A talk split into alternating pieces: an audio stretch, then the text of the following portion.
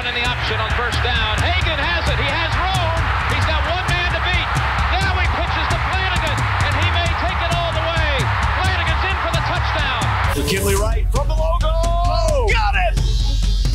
Oh, McKinley Wright.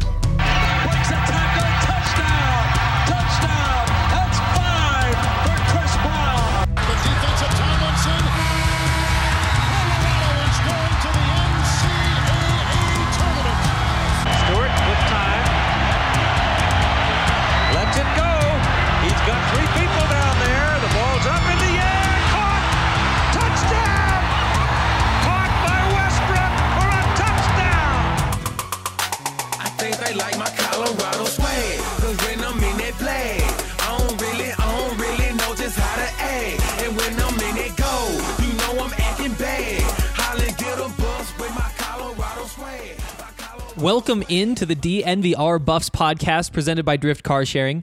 I'm Henry Chisholm, and uh, today not only lived up to the hype, it well exceeded my expectations, which were already probably stupidly high.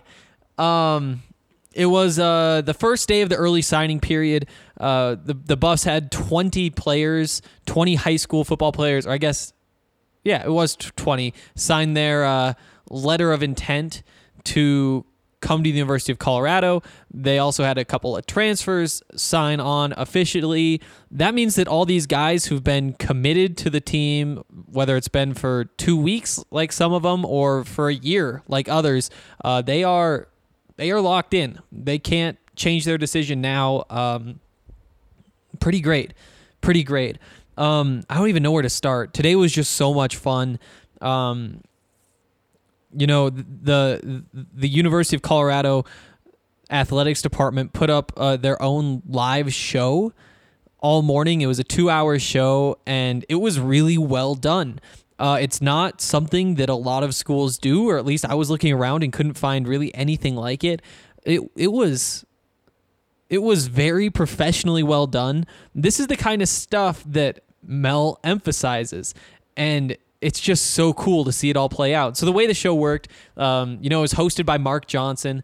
Uh, he he did have Neill Woelk, uh, the m- managing editor of uh, CUBuffs.com, on to talk at points. Uh, he he talked to Mel for a couple minutes, uh, but but when it was time to announce that somebody had signed their letter of intent, uh, they threw it to one of the coaches. You know, a lot of the time defensively, it was Tyson Summers who went up to the podium and uh, announced that whoever was signing was signing, said a couple words about him, and put his name on the board behind him. Um, everybody's in suits. Mel was in a great, uh, like three piece suit. Um, would love to have one of those. I have no nowhere near enough money for that suit though. Um it, it was really just insane day. Even the set uh, behind the podium, like this this wasn't like some cheesy little thing. Like honestly, I was worried it would be. You know, I, I I've seen how well the University of Colorado Athletics Department, all these graphic designers, all these people involved with the football department have really handled everything since Mel took over, and it's been really good. Again, a two hour live show is a challenge. You know, that's something that we do at DNVR, and it, it took a little bit of getting used to to get it all right.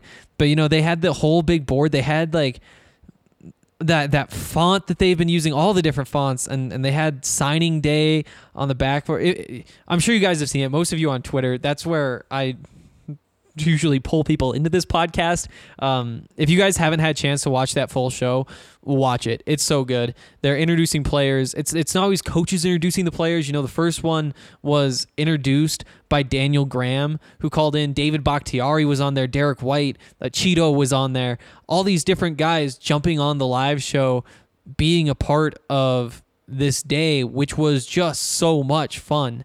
Um, really cannot speak highly enough about how well this whole thing was planned, um, how well it was executed. It was professional. It was not collegiate. Uh, it, it makes me want to dig through like what did Bama do today? What did Clemson do today? Because I have a tough time seeing them do it any better. You know, Colorado this has been something that I've kind of struggled with for a long time. This idea that Colorado should be a national powerhouse because again, you know, I was born in 1997. I was alive for the tail end of the good years before things kind of got dark. And you know, there've been bright spots since, but they've been pretty sparse. I'm starting to really see it. I'm starting to really buy in. You know, it's kind of like what Andre says about how every FBS school in the country has one 5 to 10 year period that they think should be what they always are. And for the Buffs, it was kind of that late 80s to late 90s when they won the national championship, when they were consistently one of the best teams in the country.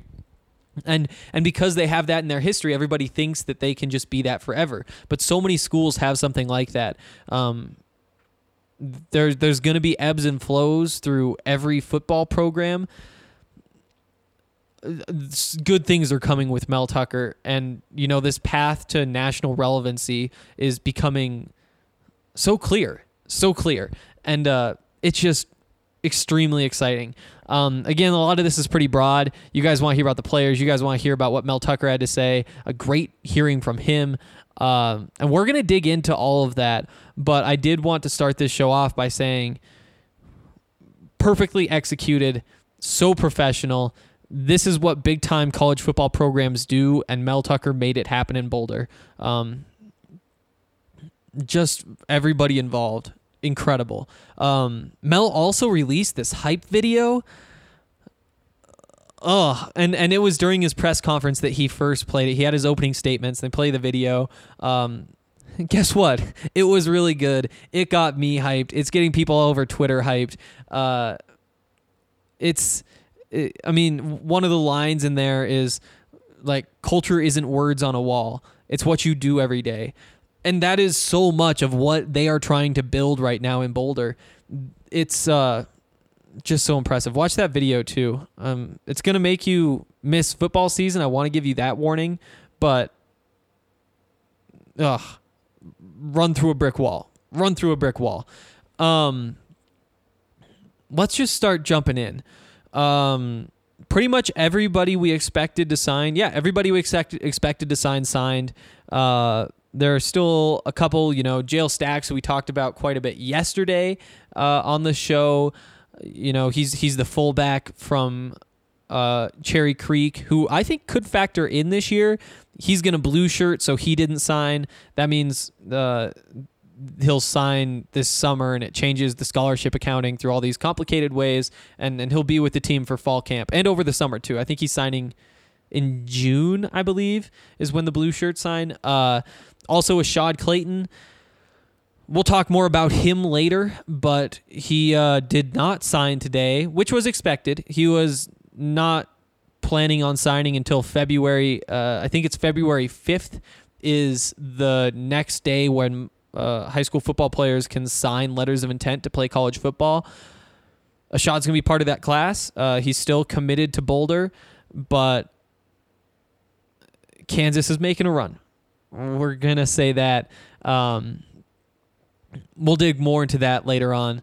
This was like a super long intro, but I should tell you a little bit more about Drift Car Sharing. It's an incredible service. It uh Oh, I'm actually gonna pause this just because of the time situation. So I'm recording this at like 3:30 uh, on Wednesday at six o'clock, uh, which will be like an hour or two after this post, like an hour and a half, hopefully after this posts. Um, we are having a watch party for the Avalanche game at Sports Column.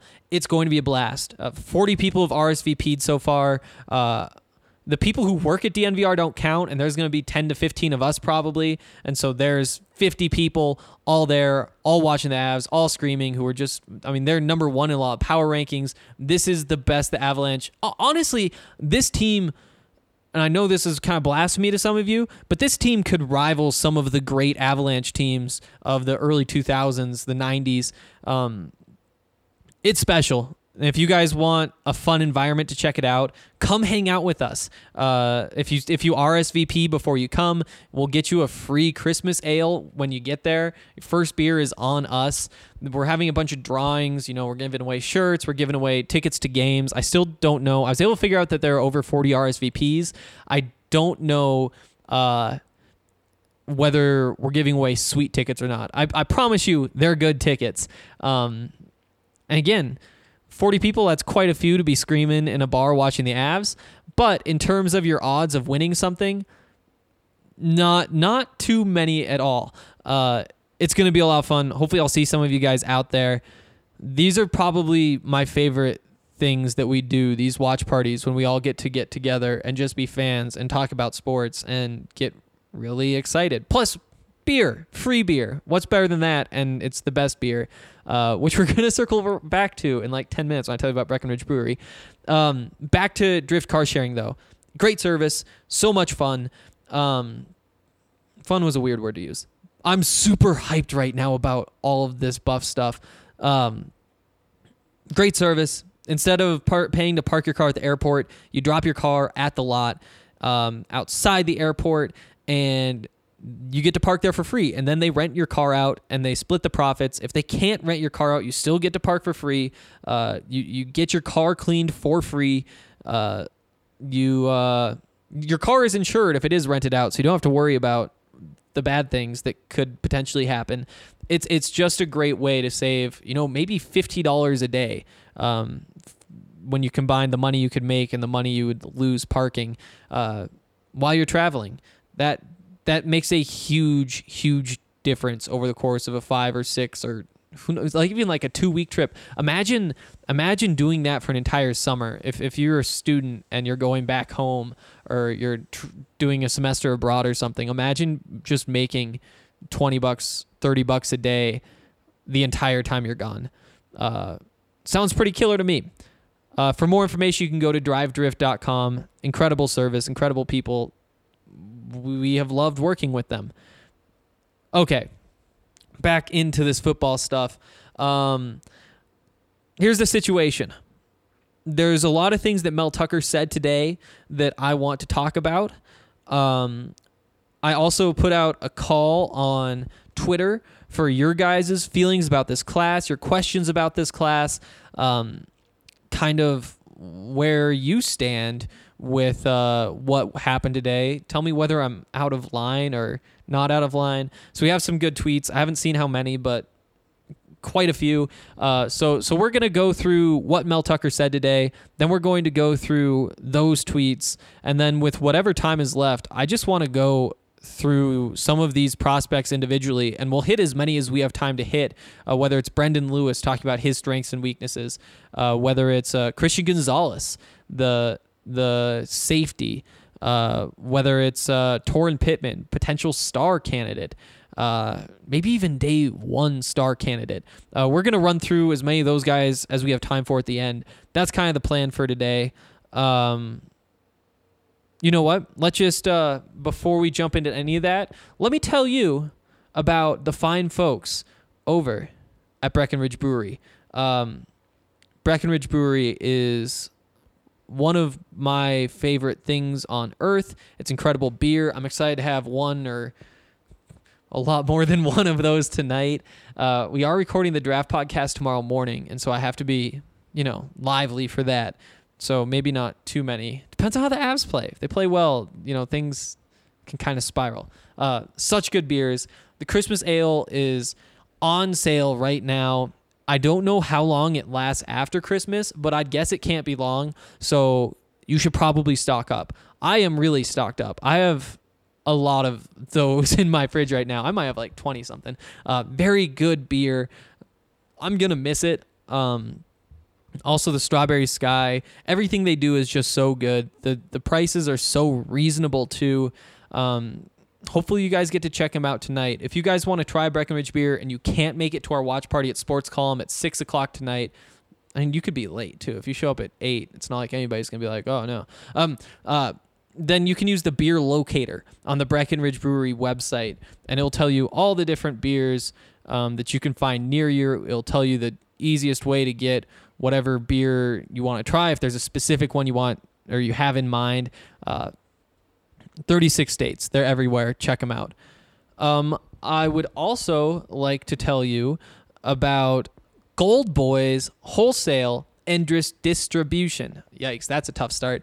Um, what it is, what Gold Boys is, is, you know, it's just all about innovative, top quality products from their own clothing line to brands such as Cookies and Supreme. They have delicious CBD drinks, lip balms, bath scrubs, uh, vape pens, gummies, you name it. They also carry their own Denver made line of CBD products, as well as Quantum Muscle Rub, Rehab X, and many more. Or check them out online today, and you can have those products shipped straight to your door. The inside of the Smoker Boutique is something you have to see for yourself. It was designed to inspire, motivate, and enlighten people. It does just that. We're talking huge murals of Nelson Mandela, Oprah, Martin Luther King Jr., and so many more with quotes and inspirational sayings across the walls. It is truly one of a kind, and you have to check it out for yourself. If you can't make it out to their shop, remember to browse their products online at goldboys303.com. That's goldboys303.com. And even better, if you're buying in bulk, you can call them for a discount at 720 372 9843 and they'll take care of you. Uh, gold Boys, where everything is gold. Okay. Um, let's run through some of what Mel Tucker had to say in his press conference. Again, this is the first time that we've heard from Mel since uh, right after the end of that loss to Utah. It's been a few weeks. It's kind of settled into the off season. He's been out on the trail recruiting, uh, pulling some some studs. Uh, interesting to hear what he had to say about these recruits.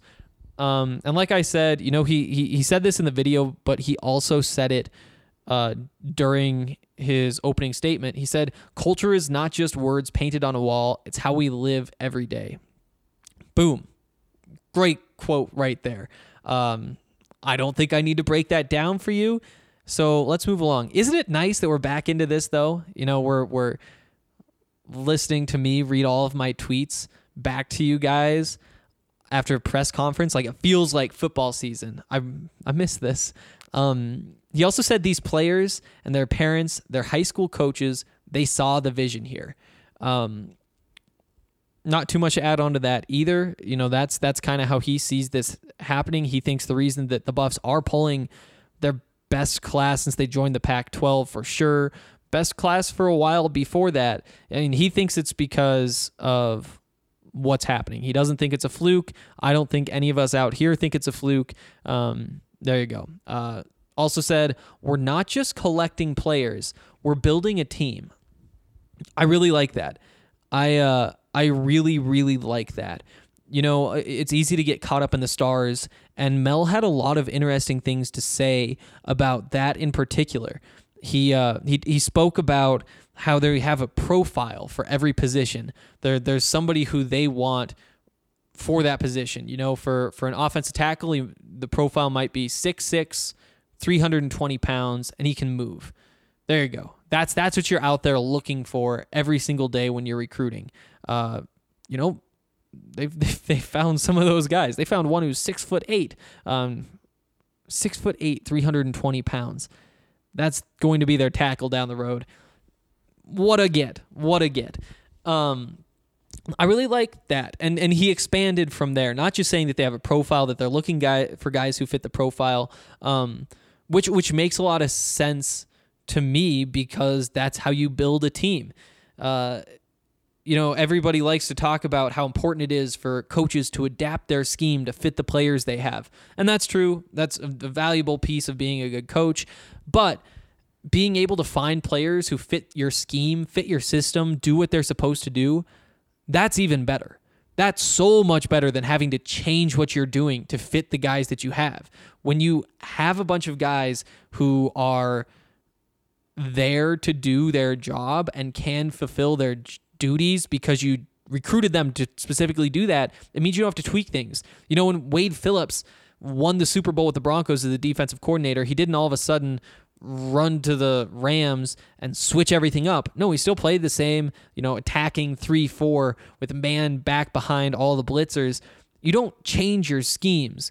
You use whatever you think gives the best the team the best chance to win and you roll with that no matter what. That's your identity. And if it doesn't work, then maybe you take an assistant job at another school so that you can learn a new system. You know that that's why Mel went to all the places he went to because he wanted to learn this defense. That's why he followed Nick Saban. That's why he worked with Romeo Crennel, worked under Romeo Crennel. And if you ask him why, he'll say because I wanted to learn that defense it takes a long time to learn how something works. You know, offensively, it, it's a little more clear because you can see the different styles. You can see like I want to learn how the zone run works. You know, that's that's something that we've all heard of. We all have general concepts, but figuring out how all the blockers work together, what you need to fit, all the different tweaks you can throw at it, knowing it well enough that you can change it and be creative with it and find success, that's so important. You you see that with the West Coast offense you know, where the the the terminology is complicated. You use the yeah, that's numbers for all the routes. It's it's it's complicated stuff, but once you have it down, once you learn the language, once you understand what it's all about, like deeply understand what you are trying to do, you know, whether it's like a numbers game, West Coast offense, where you're trying to overfill one side of the field against zone coverage so that you have more guys than can be defended there. You know, that's kind of what the Broncos did with Adam Gase. That's his whole thing is that numbers game. Um, and there are all these different ways to approach it after you learn the West Coast offense. So after you learn the West Coast offense, then you learn all these little variations of it where you're you're looking for different things. You're you're trying to twist the defense in different ways. And then once you learn one, you can learn another and you can kind of twist those two together. And it's a lot easier, maybe that's just me to see offensively how all that works defensively, it's it's a little bit. I don't know. It's more confusing or if it's just not talked about as much. You know, it's that route matching cover three where your outside corners are playing the deep third, but also if the receiver breaks off his route at a specific distance, and whatever else happens, then the corner actually follows him instead of going back to his deep third. It's very complicated. Everything twists. And that's the defense that Nick Saban runs and Bill Belichick runs. And it's it's definitely evolved over time, but that's what Mel knows. That's what Mel's an expert at. Does he understand football enough to try some other things? For sure. And he knows how the rest of those work too. He's he's worked with a Tampa 2 defense and all that kind of stuff before. But what he knows deeply is this defense that is the same one that a lot of really good coaches use. And to ask him to not use this weapon that he knows how to use is kind of just a terrible idea to be to be honest. And if you wind up with a bunch of cornerbacks who are best in zone or in man coverage and they kind of struggle to feel the game in zone, then you have to make a change because you have to do what gives your team the best chance of winning. And that was that was a debate this season whether they should be playing man coverage instead of so much zone coverage. Uh, just because they had so many young guys, they were blown assignments everywhere, and man coverage is, you know, it can be very simple if you let it be very simple. Um, Mel held to his scheme. Uh, he forced his players to learn his scheme, and I think that was the right call, especially because you know what? Maybe they switch man coverage, they win the sixth game, they make a bowl game, and all of a sudden they're playing on Saturday in whatever bowl game they would have played in. Uh, honestly, who cares? This is about building towards something really special, not a bowl game appearance, but uh, a Pac 12 title game appearance, a, a national title game appearance. That was the theme all through today. They don't care about these little things. They don't care about, you know, what the Buffs have been dealing with over the last 10 years or so outside of the rise, but they really just are trying to compete for titles um, just over and over and over again. Mel was saying that if you're if you're trying to get there, then bailing out these young guys and not forcing them to learn your defense, that's really not going to help you long term. And we saw them improve. We saw by the end of the season that it kind of did work out. They they figured it out in time to beat Stanford, to beat Washington. Uh, didn't happen against Utah, but Utah's a really good football team. They're making progress. They're finding guys, and this has been a long tangent, but they're finding guys who fit their scheme so that they don't have to tweak it, so that you are letting Mel Tucker use this weapon that has made him so successful as a defensive coordinator for the last however many years he's been so successful as a defensive coordinator. I don't know why you'd want to take that away. Again, when it comes time, when when they are one win away from a Pac-12 title game, and and for some reason something changes and they have to throw somebody out there who doesn't fit perfectly in his role, then yeah, if if you have a linebacker who can't cover as much ground as you need him to cover, then you tighten up his zone, you expand everybody else's zone, you change things around with these little tweaks to cover it up, but the more you can avoid that the better. And that's what this was all about. It's not about star chasing. It's not about who has 4 stars, who has 5 stars. It's about who fits on your team. Uh, other theme, not just finding guys who fit that profile, fit fit the physical profile, the athletic profile, the mental profile, even for the positions that they are recruiting for. Um, there was also a, a theme of players who were very successful in high school. Um, state champions everywhere, guys who'd only lost three games in their entire high school career, guys with winning mentalities. Uh, an- another thing that was very obviously uh, very hi- very highly valued by this coaching staff. Um, to, to finish off this train of thinking uh, from Mel saying that they have that physical profile, he had another great line in there when he said, you know, we try not to make exceptions to this profile because if you make too many exceptions, you have a team full of exceptions.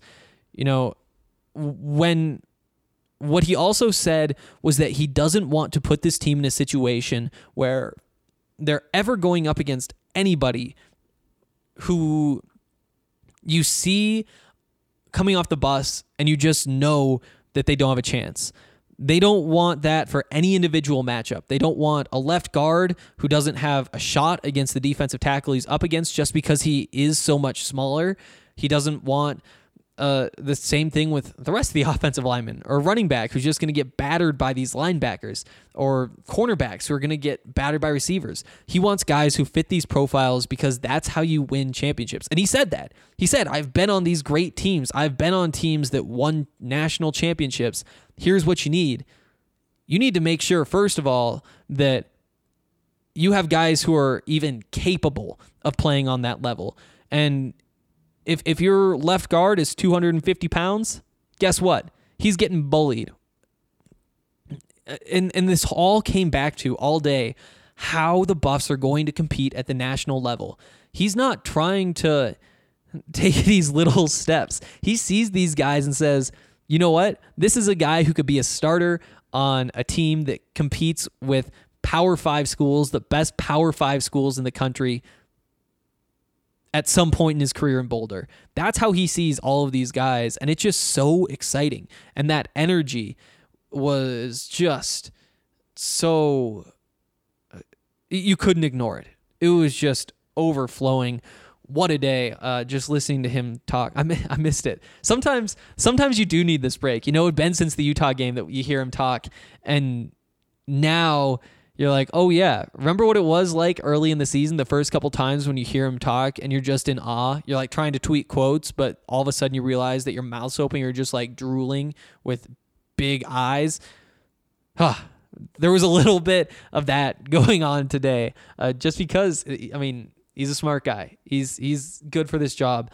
Um, let's see where to even jump into from here. We're already going long. I knew we were gonna go long. I don't.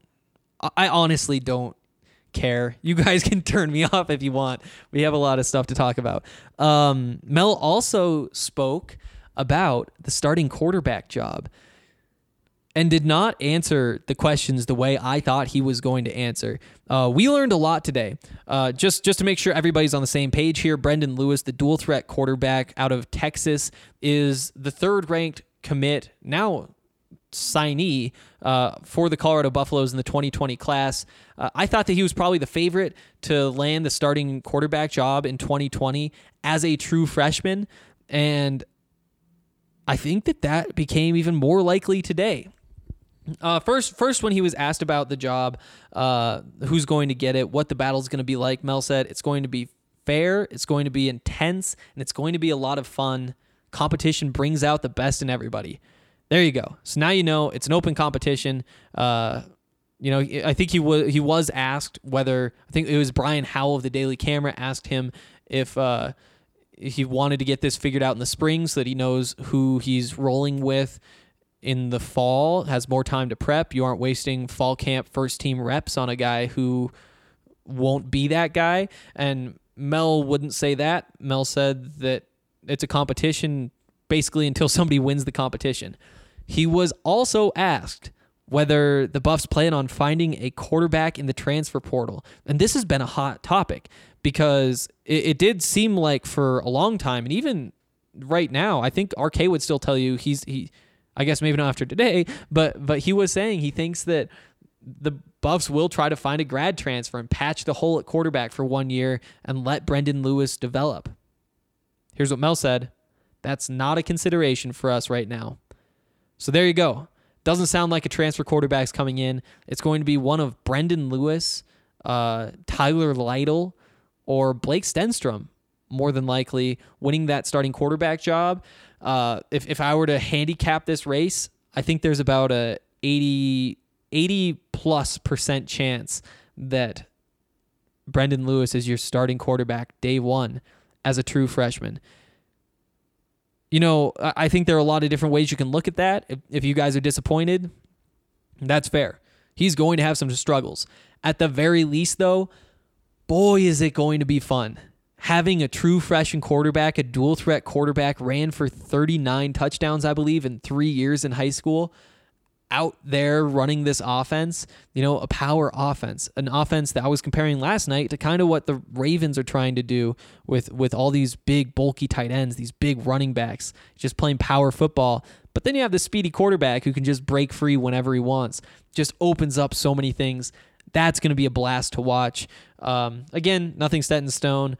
Maybe Mel is playing hardball with some quarterback. Who who knows? Who knows?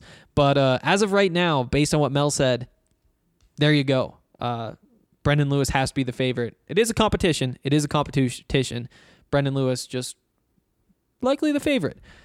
Okay, we can move on. Uh, Mel also spoke about the in-state recruits.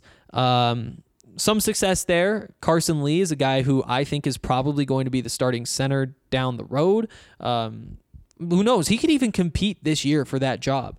Uh, I do think at the very least he's going to be the backup center as a true freshman. Again, offensive line, like I've talked about the last couple days. Really, no rotation there unless somebody is playing poorly or gets banged up. Hopefully, neither of those happen to anybody, but that is kind of the path for Carson to play, likely just because Josh Gines is a guy that this coaching staff is very hyped about at center. Um, here's what Mel had to say about in state players we have to show progress on the field. That's what these in state players are looking for. It's up to us to put our best foot forward. Uh, and he talked about the importance of winning, and then he said, as they've grown up, they haven't seen CU winning. They haven't seen CU going to bowl games. And that is 100% true. And he said it. And again, that's kind of what you expect him to say there. Uh, when he was talking about quarterbacks, I didn't expect it. I thought he might say, you know, we're keeping our options open. We're, we're going to see how things go. But he pretty much said, these three guys are going to have a shot to win this job. Very direct. Also, very direct here, but in a situation where I kind of expected him to be. Um, he, he said, this is on us. This is on us as a program that we aren't getting all these in-state guys to stick around. That's because they grew up. I mean, they're what, 4 years younger than me? So if they were born 2000, 2001, then they saw basically none of Colorado's success. That's how they grew up. Uh, which I know is kind of tough for some of you to believe who are older than um, this generation because you've seen the Buffs be so so successful, you have those memories. But when you don't have those memories, again, I, I've said this before on this show, but as as somebody who lived in Montana my whole life, didn't follow Colorado football, like I, I guess college sports in Colorado, all that closely. Colorado wasn't a name that came up in any football discussions in Montana. You know, they were kind of irrelevant for most of the time I was growing up. That's how it is for these young guys, too. Mel just addressed that. He said straight up, we need to win. All of a sudden, they'll see that we're winning. They'll want to be a part of it. They'll grow up Buff fans. They'll want to play for the Buffs. That'll be their life dream. There you go. There you go. Uh, I like it. I like it. Things are really changing. Things are really changing in Boulder. Um, one more line before we uh, move along, and uh, that's when Mel Tucker said, "If you can't recruit to Boulder, you can't recruit."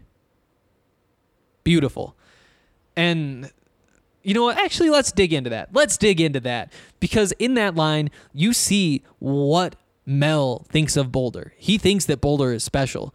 And it's really tough to sell something to somebody. It's tough to sell to an 18 year old that this is where you want to be unless you really deeply believe it yourself. And that's what's so obvious right there. And and that's kind of the theme through all of the different ways Mel recruits players. You know what would be really fun? It'd be really fun if Mel would like recruit me. Just like just like a role play like let me see what recruiter Mel is like. Know, what if what if he just like showed up and knocked on my door? I answer. He's like, "Hey Henry, I want you to quit your job, come to CU, be be the tackling dummy. Like, just just go out there, gain like ten pounds or lose ten pounds. I don't know how much a tackling dummy weighs, and then stand there, just get beat up all day, and and then have him explain to me why I I should do that. Like, what exactly he says. Um, uh, I'm I'm I'm excited about all of this. I think that Mel really did come through, show what kind of recruiter he can be. Um, again, it all comes back to him just being a very sincere man, uh, saying, "Here's what we're trying to do in Boulder. Here's what went wrong. Here's what went right. Here's what we're changing. Here's what your fit is. Here's why we want you."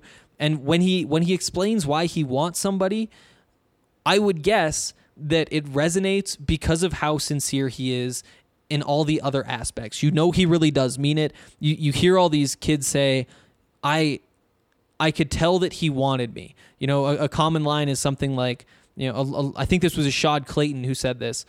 A lot of schools said they wanted me. Mel Tucker showed me he wanted me, uh, and that's the difference. Um, okay, uh, one more important piece of news here uh, beloved sports business reporter Darren Rovell dropped his uh, 2020 early signing day all name team. And uh, there was one buff who made the cut. Uh, before I tell you who it is, I'm going to give you a second to see if you can guess who it was that Darren Rovell decided had the best name of any buff. Okay, uh, it was Montana Lemonious Craig had to have gotten that one. Uh, he was second team all name as a wide receiver. Um, also, Chase Howell just responded to that tweet and said uh, Mr. Williams was snubbed. His literal name is Mr. Williams. I feel like that one has to has to be making those teams. Um, just the important stuff here at the DNVR Buffs podcast. When we come back, I'm going to run through all of your guys' thoughts on signing day. Uh, I'm not actually sure how many replies I got. Hopefully, a whole bunch because I love hearing from you, but also this show might go a little bit long. Before we get into that, though, I do want to tell you about Mile High Green Cross. We've got to tell you about our friends over at Mile High Green Cross. These guys offer an experience that you won't forget. Mile High Green Cross has award winning products. Check out this year's Cannabis Cup winning products when you head to their website. Mile High Green Cross offers a variety of CBD products from edibles to concentrates to cartridges. They pride themselves on their customer service and it shows. Every single time you pop in, you will receive one on one attention with one of their seasoned sales associates. Not to mention, they have everyday low prices on in house products such as $99 pre pack ounces and B3 hash oil bulk deals, five cartridges for $10. Mile High Cross offers out the door pricing. What they advertise is what you pay. No cash, no problem. Mile High Green Cross now accepts Hypur, H Y P U R. What's even better is the amount of time you spend in the dispensary. On average, the time you walk in to the time you walk out is only nine minutes. I know that's super important for me in my hectic and crazy life.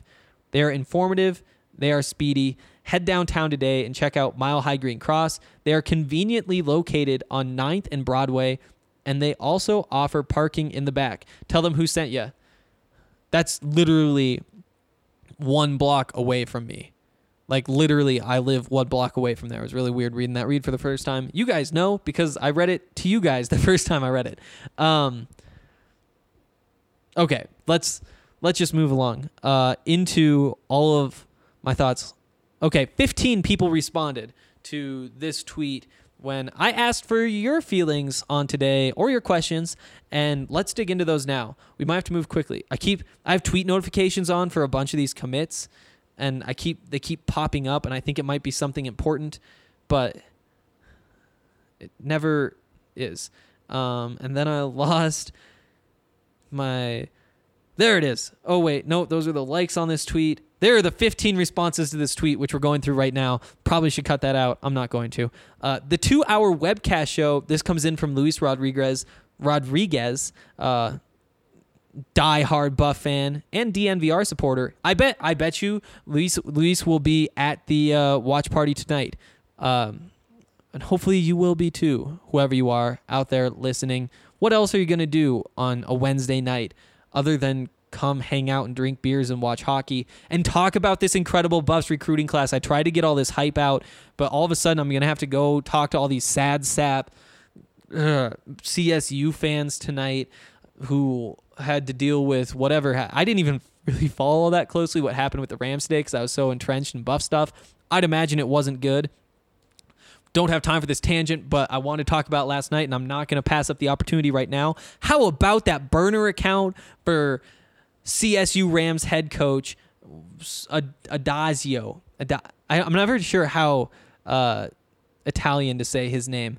Um, if you guys haven't seen this, you guys should definitely go check it out. Um, a lot of people think that this might be uh, an actual burner account for. Uh, Steve Addazio. It's it's at Rams CSU HC on Twitter. Uh, 94 followers in just a few days. And he just keeps tweeting hype stuff about Addazio. And it's it's like so much that I doubt that it's actually Addazio. Like you'd have to have better sense than to be tweeting about yourself like this. But you know, the last tweet was many great players are signing with CSU football today. The future is bright with Coach Addazio and these young men ready to compete and win. Uh, what else did he say? Lots of retweets. Looking forward to seeing head coach Steve Addazio lead a program that is founded on family values and competitive excellence. Coach Addazio will be a great leader for CSU moving forward. Um, just all, all about Steve Addazio. And it's weird, and I don't know whether it's a burner, whether it's a fake burner, or whether it's just like a real Rams fan who, you know, I don't like to be mean. I try to keep this a positive podcast, but if that's a real Rams fan, he is bad at Twitter. Um, we can move along. Just thought that that was an important thing that has to be addressed. I feel like that's right up my domain. This type of weird Rams stuff. Um, okay, we are currently halfway through Luis Rodriguez's comment, and it's been four minutes.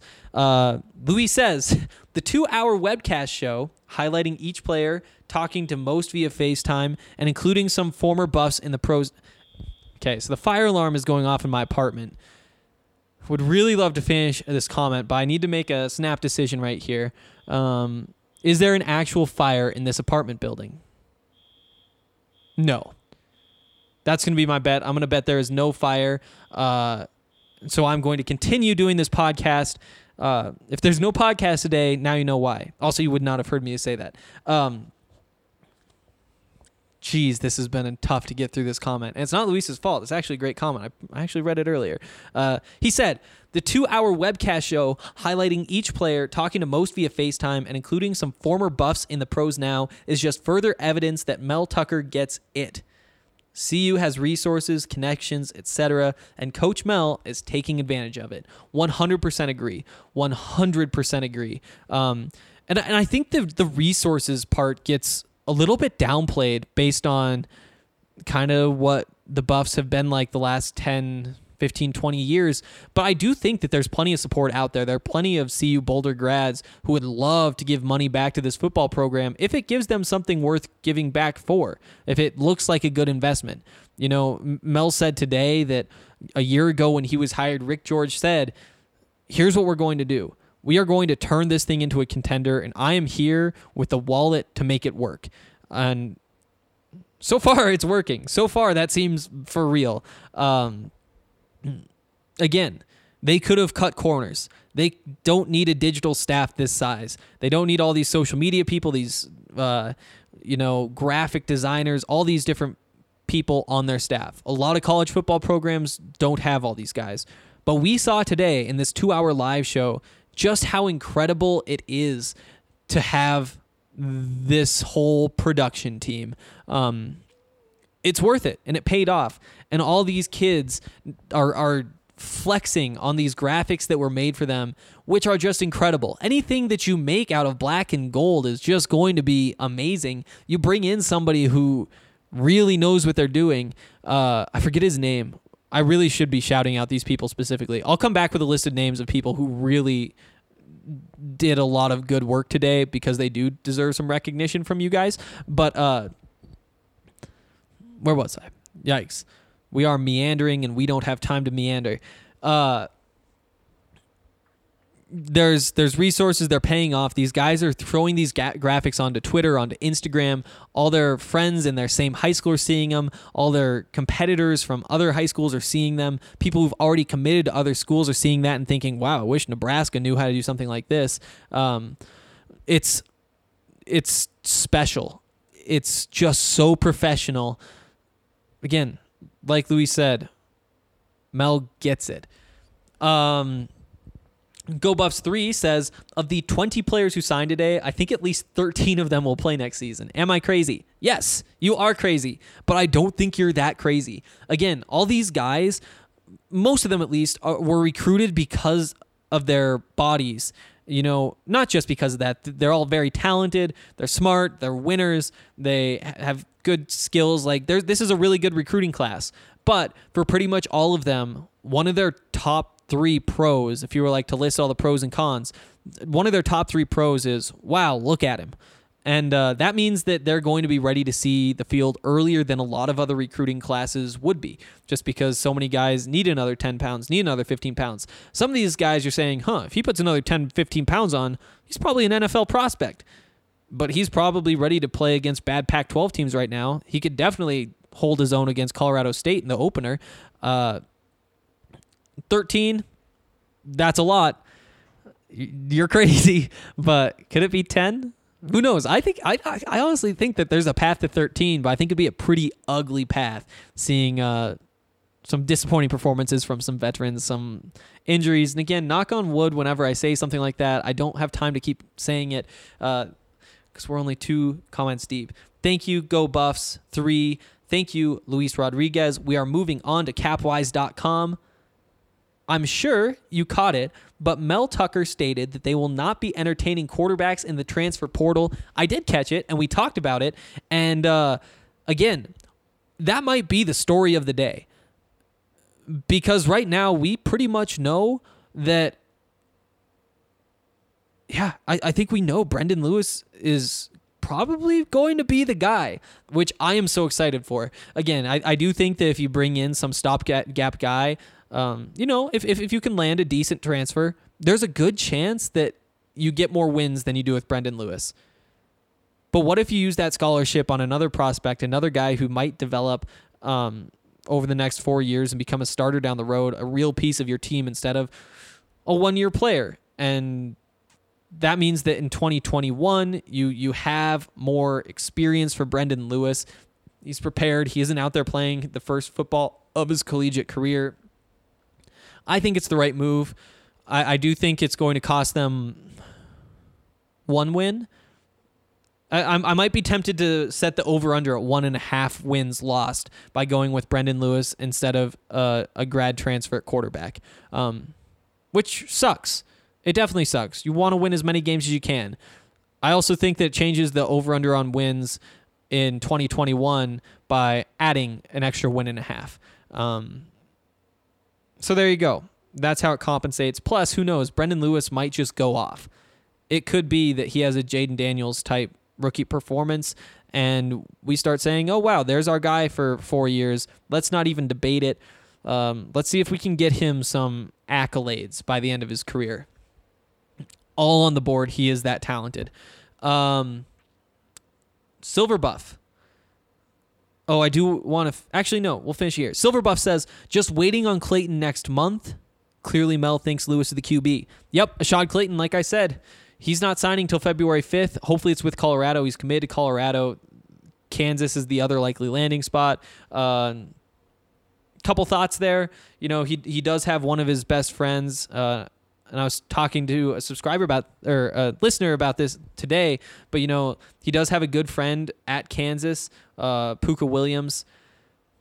He's also a running back. That adds more competition to the running backs room. Colorado, there's some competition with Jaren Mangham and Alex Fontenot. Ashaad Clayton is just special. You know, I I, I wrote a story uh, that that was basically about the the five names to know today, uh, breaking down like 200 words a piece on the, the the various recruits, the five guys who I think will kind of be the storylines of the day. And uh, I think I mostly hit the nail on the head, but one of those guys was Ashaad Clayton, even though Ashaad didn't sign today. And in that story, I broke down his playoff performance. Um, here's here's some details. Ashaad actually, uh, see, tore his meniscus this spring and had surgery to repair it. He had a slow start to the season. Uh, he, the the coach really didn't let him play with the reps he probably should have until about halfway through, and he kind of just gained steam throughout uh, the the end of the season and looked like again one of the top running backs in the country. Uh, here's here's the stat lines from the playoffs. Uh, he played five playoff games, the fifth being the state championship, the only loss. Uh, in game one, he had 10 carries, 190 yards, three touchdowns. Huh. Quite a quite quite a quite a line there. 10 carries, 190 yards. Game 2, 27 carries, 268 yards, four touchdowns. Game 3, 21 carries, 237 yards, four touchdowns. Game 4, 20 carries, 283 yards, four touchdowns. Game 5, the only game I guess that's not true. Uh, but game 5, 32 carries, 211 yards, three touchdowns. That's just insane production. 19 touchdowns in five playoff games. Averaging what? Over 250 yards a game. Right around 250 yards a game. It's uh it's it's just incredible to watch him play. Get on Hudl, look at his highlights if you haven't yet. He's huge. Um, there are a lot of factors at play here. Uh, we were kind of seeing this trend in this direction it's not a huge surprise that he's he's he's he's rethinking his decision. I do think he ends up in Colorado. If the odds were even, I would throw some money at it if I were a gambling man. If the odds were much more than even, I would struggle to do that. Um, also, Silverbuff says clearly Mel thinks Lewis is the QB. Yup. Yup. Um, Silverbuff also said, also, the big question is if Alfano will have to sit. If he plays, he gets three sacks against CSU. Oh, yup. Uh, again, just reading that it makes me flash back to uh, when I actually wasn't even here. Uh, when uh, Laviska Shenault was getting ready to break out against Colorado State. And, and there was plenty of buzz about it. Everybody in Boulder was saying, "Hey, this is this guy's a stud. This is an NFL receiver. He may not have done much last year, but you're all about to find out who Laviska Shenault is. Just look at this man." And it turns out he's more skilled than physicality. He is just incredibly talented. And uh, a bunch of Rams fans and one Rams writer in particular said, uh, no, this is overhyped. This isn't going to happen. And then the rest is history. Laviska Shenault took off in that game, torched the Rams, torched the Rams, but then also ran them over and beat them down. He he well exceeded the hype, and then he did what he did for two years after that. Imagine Antonio Alfano.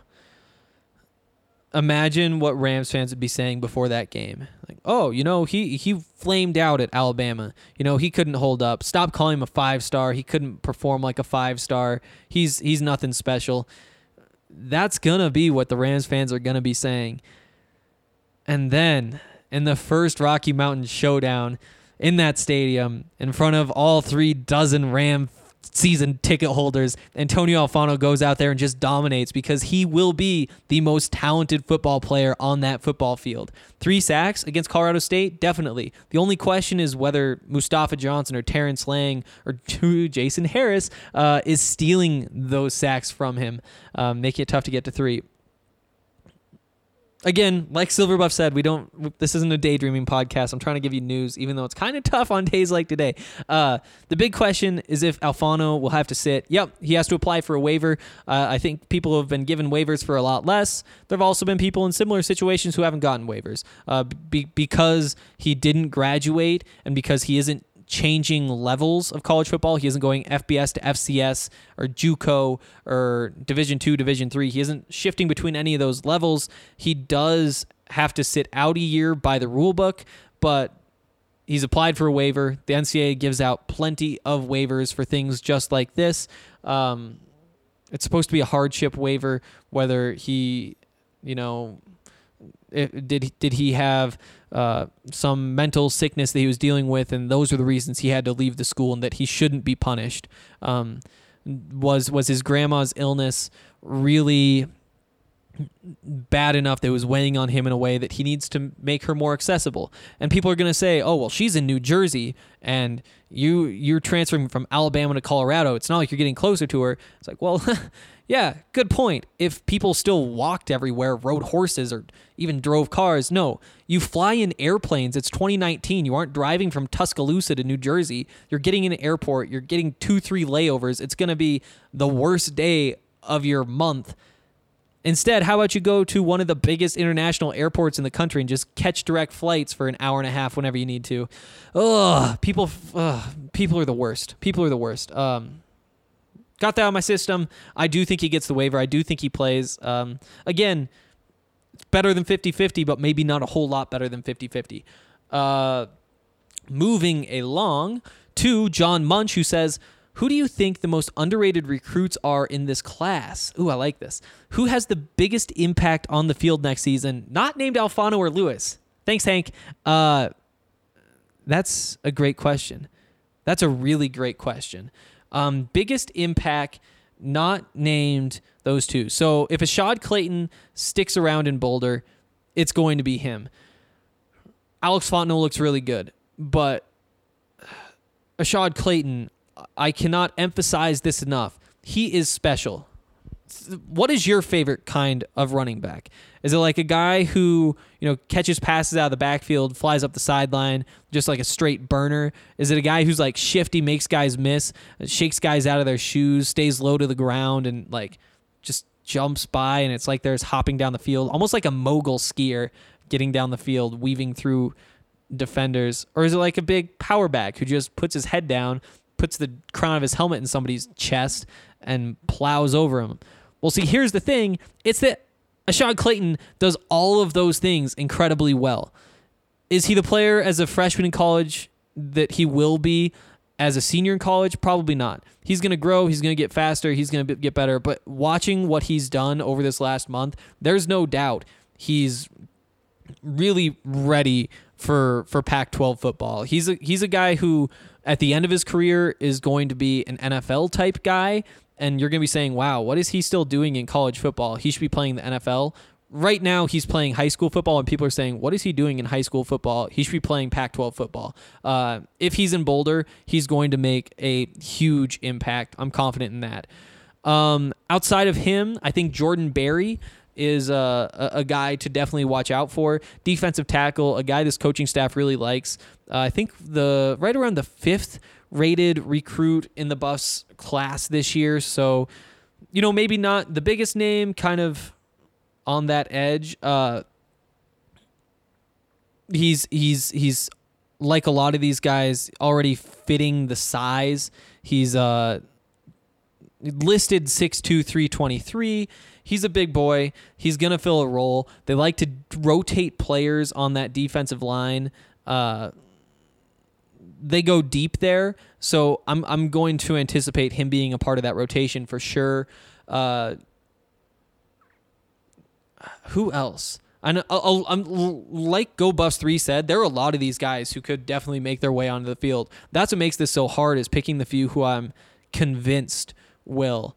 Um, even Alvin Williams, a guy who's maybe even below average ranking in this class, but he's a defensive end. He's only 6'4", 220, but he can get after the quarterback. He looks like a man amongst boys in high school. Justin Jackson, near the bottom of this list, but a, a, a, JUCO transfer who should be able to fill a role in that defensive line rotation. I think that that's where you see some gaps, or maybe not even gaps, but just where there's room for some improvement with this pass rush.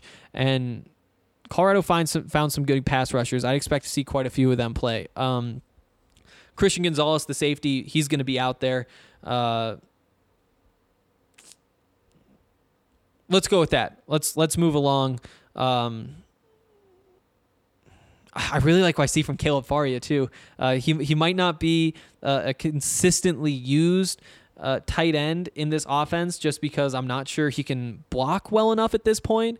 But as a receiving threat, he's going to be special in a couple years. He looks like a good tight end, and and and it's tar- hard to explain what exactly that is. But there's this way that tight ends move, and you see it with guys like Travis Kelce or George Kittle, where it, it, it's fluidity with the size. And, you know, Caleb Fauria, 6'5", 220, um, might need to put on it just a couple pounds to be a little bit better blocker, but he can move. He's pretty long.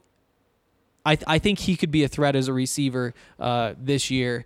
Uh, he's a guy who I've really been rising on. Um, okay, we'll move along. Those are a couple names to watch out for. We are taking our time through this. Uh, Oh, you also said who do you think the most underrated recruits are in this class? I love that question. Honestly, we could do a whole show on this. Um, Carson Lee, I, I wrote, he was one of the five names to know in the story I wrote. Uh, I mentioned him earlier in the show as well as a guy who, I mean, he weighed in at that, the opening regional at 333 pounds, six foot three. No, I think six foot two there. Uh, it's listed six foot three some places, six two other. Uh, the the point is he's going to be uh, something special. He's so big, he's strong, he has the right attitude. He seems like a smart kid. I, I get to spend some time with him on Saturday, which I'm pretty excited about. But uh, he's he's one to watch for for sure. Uh, again, whether he can pass Joshua Gines. I don't know. Um, Alvin Williams, I mentioned earlier uh, when I was talking about guys who can contribute. I think that he is underrated. Um, I think that ju- I, I think that he really is special. Uh, Jared Lichtenhan, there is another one of the bottom recruits in this class, but he's six eight and a half, three hundred and forty five pounds as a tackle. I haven't watched the tape on him. I will say that, but how can that even be? Like like like how could he not just be incredible? I'll dig into him, but just because he has the physical tools, you have to say yeah, that's that's underrated right there. Here's another one for you.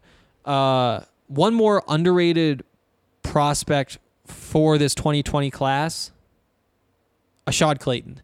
He still isn't getting the love he deserves. He is one of the five best running backs in the country watch watch the way he runs. Watch the blend of skills he has. He's going to be special wherever he goes. Hopefully it's Colorado. He should be getting more hype. And and you know, he had offers to Georgia, Alabama, LSU. It's it's not like he's flying under the radar. It's just that for some reason these recruiting services aren't seeing him as the the the five star that I think he actually might be. Um so there you go. Um, Mike Del Pizzo says, "Good class, but this needs to be our floor moving forward to compete for the Pac-12." Yes, yes, it absolutely does. Um, with one exception. Uh, remember that growth isn't linear, and as this program develops, it's going to be a few years before they're competing for Pac-12 titles likely competing nationally with with some of the top teams in the country or even that second tier competing to be a 15th 10th ranked team in the country and then competing to be top 5 uh, it's going to take some time. It, it, it takes a while to progress to that level and it isn't always just a climb. There are setbacks. You know this recruiting class you you just want to see for every step backwards they take in the recruiting rankings from one year to the next for there to be two steps forward. So you know you, you want to see them right now they're what sixth in the Pac-12 I believe. Next year you want to see them move up to four or five, and then if they fall back to five, six, seven, it's disappointing. But that stuff happens. Growth is not linear. It isn't for players. It isn't for coaches. It isn't for people as human beings, and it isn't for football programs. Um, so just keep that in mind. Uh, yes, I do expect them to continue to recruit. I do think that this will serve as a good baseline. But if they come back next year and are just marginally below what they did this year, that could be the fluky setback year. Don't be so quick to say, oh no, this program isn't heading in the right direction. Um, there are going to be a few of those years. Again, one in three, if, if, if that's when you're having these down classes where you're two spots below where you want to be in the rankings, maybe even three spots below, then you're in a good place. Uh, also, want to say USC dead last in the Pac 12 in the recruiting rankings this year. Uh, part of it because they really haven't signed many players, uh, but also dead last, the USC Trojans. Um, I don't have much analysis there. Just wanted to throw that out there. Make sure you knew. Um, moving on to Dustin Duff. Solid class and great foundation on top of the kids that signed in 2019. Merged out with the experience our young d- dudes got last year, and it's trending in the right direction. Loving the size Coach Mel Tucker is going after every year. Beef wins. Yes, yes, yes, yes. Uh, love a lot of what you said there. This is the foundation. This really is. This is this next era of Colorado football. We're going to see these guys grow, uh, grow with others like Mark Perry, KJ Trujillo, Jaren Mangham, um, a whole a whole bunch of others. Vontae Chenault. Remember him? Uh, it's weird how my hype level for him has just died down because of all these other. It's I don't know. It's like Christmas. Where like one Christmas you get an Xbox and you're like, oh wow, nothing could top this. And then the next Christmas you get like, I don't even know, uh, a, a PlayStation, and and you're like playing with your PlayStation. You're like, oh, who even needs that Xbox? And then I guess that's kind of because you've replaced it. But um, but the point is, you still really like that, and the, the Xbox is still really important. You still spend some time with it. You still spend a lot of time with it, but because something else is newer and shinier, and this was a terrible analogy because these are two competing things, you're definitely cutting into your Xbox time if you get a PlayStation. Um, let's just move along. Don't forget about these last guys. This is the foundation. This is the Brendon Lewis era that's starting. Uh, soon. He's enrolling this spring. He's going to be on campus in January. Uh, pretty crazy. Um, there you go. Uh, let's move on. Oh, he also said uh, loving the size. Yeah, we talked about that. They fit the profile. Who knows if these guys will all live up to the potential? Like, you know, Jared Lichtenham, for some reason, he's only uh, at a .8159 in the composite rankings. He's uh, the 199th best prospect in Colorado. Uh, that's not that's not great, but he's six eight and a half, 345 pounds. There's potential there to be coached up. You, you bring in a guy who wants to play left tackle at six foot two. Guess what? There's no way you're getting him to the NFL, even if he is perfectly refined in everything that he does. Um, there's a lot of upside here, and and I, I get scared saying that. I get scared saying, "Look at all these guys; they're big, they have upside," because I, it sounds like they aren't also very good football players, which is which they are. I mean, honestly, this is very similar to past recruiting classes, but it's like if you took last year's recruiting class or the year before or the year before that and then threw two inches and 20 pounds on everybody and they were still doing the same thing. You know they that's that is the big improvement here. Um, okay uh, let's just keep going. Um, adam uh, at ap smith so i guess his name is probably adam p. Smith says why didn't clayton sign today? Thoughts on harris? Uh, it's because clayton is still making up his mind. You know he is committed uh, but something happened in there that made him you know at, at- not even change his mind but but understand that there's a possibility that his mind could change and he doesn't want to make the wrong decision.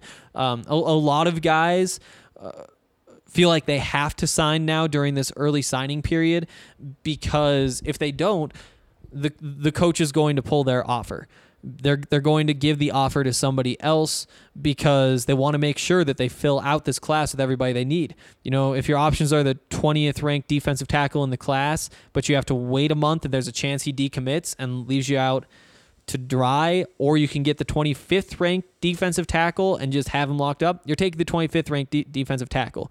For a guy like Ashaad Clayton, though, he is so talented. If if Mel says, "Hey, we need to know by this day. We need to plan around this. We can't let this happen. Either do it or don't." Ashaad's to bounce back with, "Okay, well, I'll just go to Bama." Like you, you know, uh, he he has some power here because he is such a highly rated prospect. That's why he does this and others don't. Even if others may have some doubts. I mean, nobody is 100% certain that the choice they're making to go to college is the right one. There's there's some doubt in everybody's mind whether you're a football player or not. Um, today was just the day that everybody else had to say, you know what, I'm in. Um, and Ashaad, for a variety of reasons, the biggest being that he is as talented as he is, gets another couple of months to sort things out for sure. I do think that he does end up being a buff. Um, thoughts on Harris? Uh, Jason Harris, like I said, how how do you even explain this man? Um, here's how we'll start he could he, he has offers to Arizona and Arizona State and DePaul and plenty of other schools to play power forward. Uh, the the basketball position of power forward. Uh, that's that's the kind of talent he is. He could go to UCLA. He, he has he has he has options um, on the basketball court. Football wise, he has just as many options and they're all like the powerhouses. You know, he could go be the next big defensive end at Utah. He could go be the next big defensive end at Bama, Auburn, uh, Oregon. He he has all these offers. I'm still pretty confident that he's going to Colorado. 6'7", 220. Needs to put on some weight. He's still an above average Pac 12 football player without the weight. Um, I- I believe, according to the uh, composite rankings at 247 Sports, he's actually the higher rated guy between him and Ashaad Clayton. Like he would be the new number one in this class. Um, and also that that class ranking, the the six in the Pac-12 doesn't include transfers. So um, Jalen Stryker and also Antonio Alfano, the number one recruit in last year's class at one point, uh, aren't impacting that ranking at all. So tack a couple more points on top of the buffs if you want to. Um, with Harris, he is going to announce uh, the beginning of January. It's in my story. If you want to know the exact time, it's like 7 p.m. January 2nd, maybe. I didn't include the 7 p.m. because nobody would say whether that's uh, Eastern time or what. It must be Eastern time, but I didn't want to be wrong. Um, he's announcing before the Under Armour All America Bowl, like it's going to be live on E ESPN2. He's going to put the hat on, do that whole thing. Um, again, if he ends up coming to Colorado, this is the way to do it um, for for Colorado's benefit. You know, a, Shad's thing, waiting. Sure, there's a chance that he ends up leaving Colorado out to dry. You know, they they did lose. What's his name? Um, the running back who ended up going to Houston, uh, whose name I'm totally spacing on, but but he decommitted. Oh, I had for a second. Uh, he he decommitted because Stacy Stacy Sneed. That's what it is. It's definitely Stacy Sneed.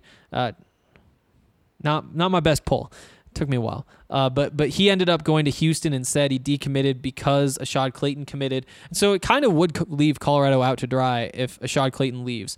Jason Harris, on the other hand, when he makes his decision, um, he's making his decision in front of the entire country. Uh, a whole bunch of people watching. It's great press for CU. He's likely already told either Colorado or UCLA or Auburn or Arizona, wherever he's going. He's probably already told them that he is going there, but he wants all the drama, the build up going into the All America Bowl. Also, he's good enough to get an invite to the All America Bowl. So that should tell you. I guess is it just the All America game? I don't think they call that one a bowl. Doesn't matter. Moving along. Um, Nigel Bethel, what's the word there? So Nigel Bethel, he's a cornerback. He's a transfer from Miami, I believe. And uh, yeah, he, he's definitely Miami. There, there, there have been a couple cornerback things. This whole cornerback year was just kind of strange with everything that happened. But uh, he transferred to Colorado, had to sit out this season. Um, he's back this year. He's he's ready to play. Uh, I I haven't heard much to be perfectly honest with you about how he fits in. I do think he, he he's part of he's part of that group of guys who could be important pieces or they uh they could really not be all that involved at all. You know, KJ Trujillo and his his action this year, specifically late, he looked like a future NFL player. Um, Tariq Luckett, Dylan Thomas, all young guys who played really well. Uh, Nigel Bethel joins that group. Uh, you you also have Jalen Stryker from uh, he's Independence Community College, who I think will also be competing for time in that group. I don't know how to handicap it. Uh, I think that. Oh, also Chris Miller. Let's not forget about the guys coming back from injury. Chris Miller and Mekhi Blackmon. I mean, it's it's going to be tough to leave at least one guy off the field who uh, who should be playing consistently, and it could be tough to leave as many as three, four guys off the field because there is that much talent. Although a lot of it is young, not totally developed, a little bit raw. So it's not like this is going to be a powerhouse group of cornerbacks. Again, it's possible, but it's uh it, it, it should be in 2021. Uh, that's what I'm going to say about that. Nigel Bethel, I don't know specifics, but I do think he's part of that tier of cornerbacks. Um, Jason Williamson says, so impressed with Mel Tucker's press conference and love that man's suit. Yes, I'm glad we got one more suit comment. That's a such a great suit. He looked incredible in that suit. Just gray, little shine. Mm, love it. Uh, again, he gets it. The man exudes professionalism. Exactly. Did today inform us at all on where this leaves the Buffs at quarterback? yes, sir, it did. Uh, Brendon Lewis, like I said, uh, definitely the favorite to win the quarterback battle between him uh, and Tyler Lytle, who was the backup this year, and Blake Stenstrom, who was the third string this year. Who knows who's going to develop, who's going to show out in camp, whether Brendon Lewis is even ready to take on a responsibility like that. But because Mel Tucker says that it's not a consideration to go to the transfer portal for quarterback, it seems like they're probably done uh, adding players at quarterback. Michael Marquez. Funny how the early signing period for early enrollees has now become the finish line. Just more leverage for the schools and more stress for the athletes. Yep. Yep. I mentioned that earlier. You know, it's uh, there, there's this this power that the college coaches have saying, you know what, we need to fill this out. We need to make sure we have all these spots. So many guys are committed. So many guys are signing. We can't afford to wait these extra two months for you to make up your mind. You know, for guys like Ashaad Clayton, they can. They they can wait to, to, to take their time, make sure they're making the right decision. Uh, everybody else, though, it's pretty much uh, do or die at this point. Um, let's see. Anything else there? Uh, no. I, I mean, most of the class. What you have twenty guys signed today. You also have a, I guess, a couple transfers that became official. Um, majority of your class. Majority of your class for sure. Um, also, yes, more stress for the athletes. Uh, moves up their timeline. two months fewer to make a massive decision in their life. Uh, Dan Littman says, Who is going to play quarterback in 2020?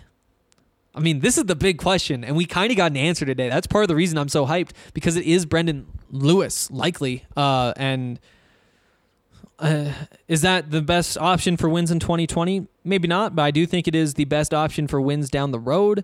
And uh, it's definitely the most fun option for 2020. Um, okay, Matthew Green says strength, size, and speed on both sides of the ball. For better or worse, Mel Tucker will change the dynamics of Pac 12 football forever. Sure. Yeah. I, I, I think you can definitely see that cross to Pac 12. I think Mel Tucker deserves some credit. I think Mario Cristobal and what he's doing up at Oregon, uh, he deserves some credit for kind of bringing this SEC brand of football over to the West Coast. Uh, Mel Tucker, definitely in that line, though, definitely going to be very influential in playing SEC football over here. I think he's made it very clear that that's what he's interested in. He's bringing in these big tight ends, he's bringing in these big, bulky linemen, he's bringing in. Jayle Stacks. I'm so excited about him. Um, another guy who's just growing on me and growing on me uh, as a fullback. Uh, yes, I, I, do think it's changing the dynamics of the Pac-12. Um, also, you say for better for worse, it, it's so much better. This this is what football is supposed to be. Uh, it's like Mel Tucker said, football is a, a big man's game, something like that. I didn't write this one down, but but he did basically say like it's it's a game for big people.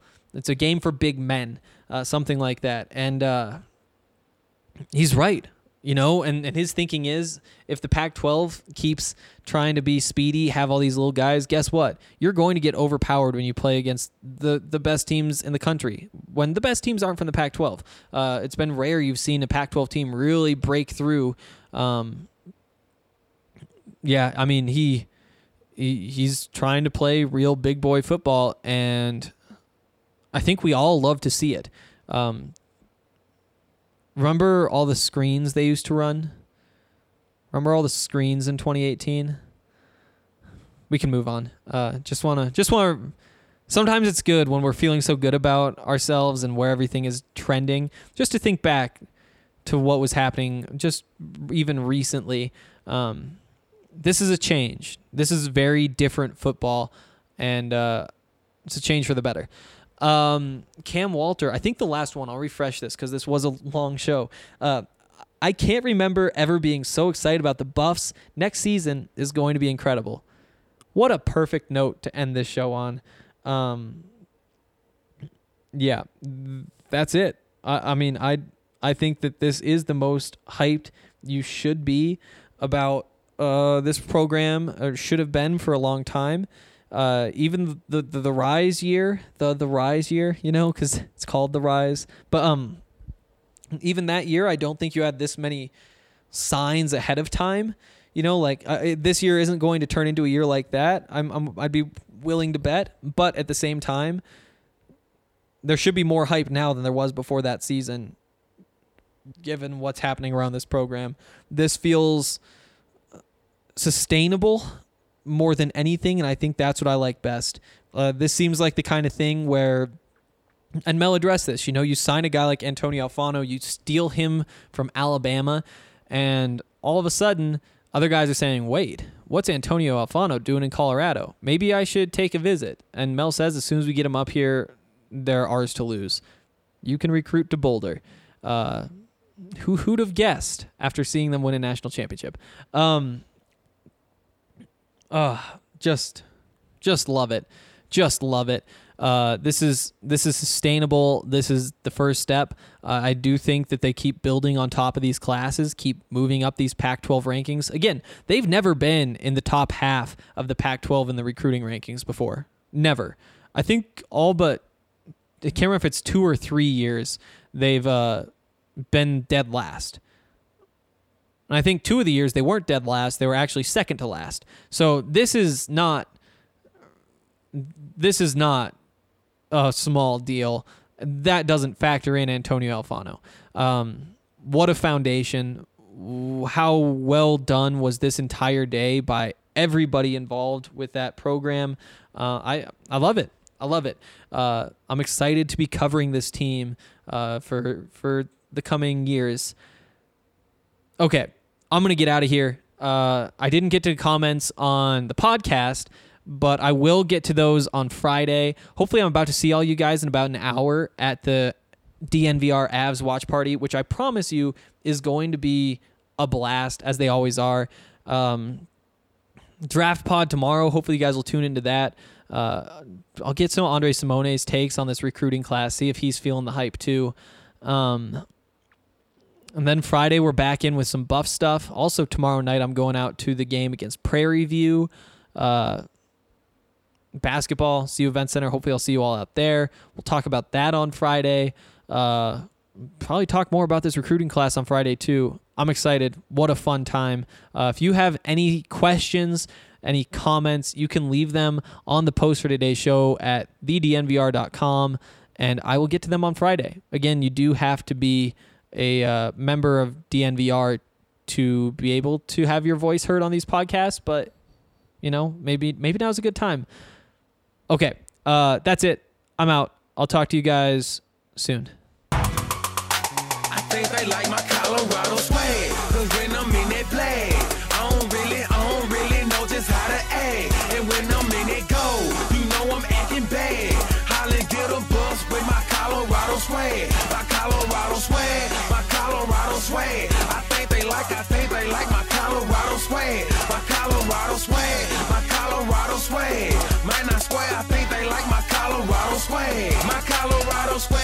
Is pushing 180. Speeding past competition, see you later, baby. baby. Colorado Army with soldiers like the Navy. And voters where we station, patiently awaiting. When I hit the field, it's so hard to behave. I'm Colorado swagging as the crowd do the wave. Look into my eyes, I can tell that you afraid. Uh-huh. Cause you know we finna hit ya. Hit ya, hit ya, hit ya. Hey, you on your own now, why you watching the official? You just better hope the next whistle. And we ain't playing with you, you can get it anytime. It started at the scrimmage, we gon' win it at the line. My Colorado swag in the middle of the ring.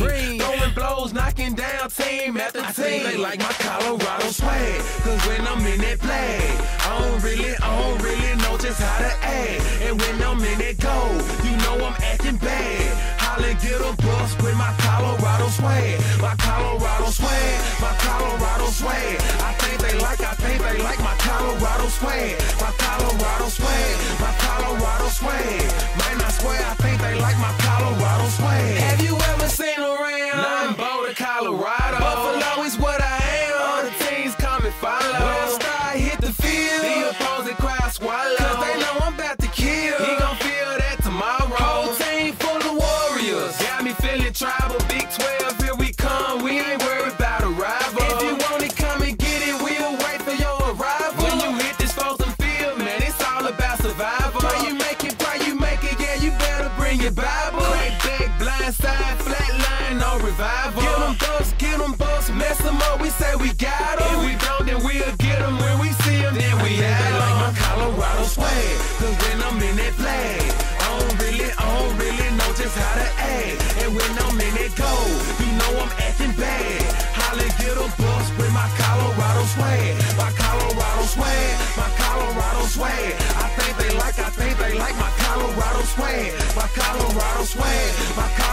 Swag.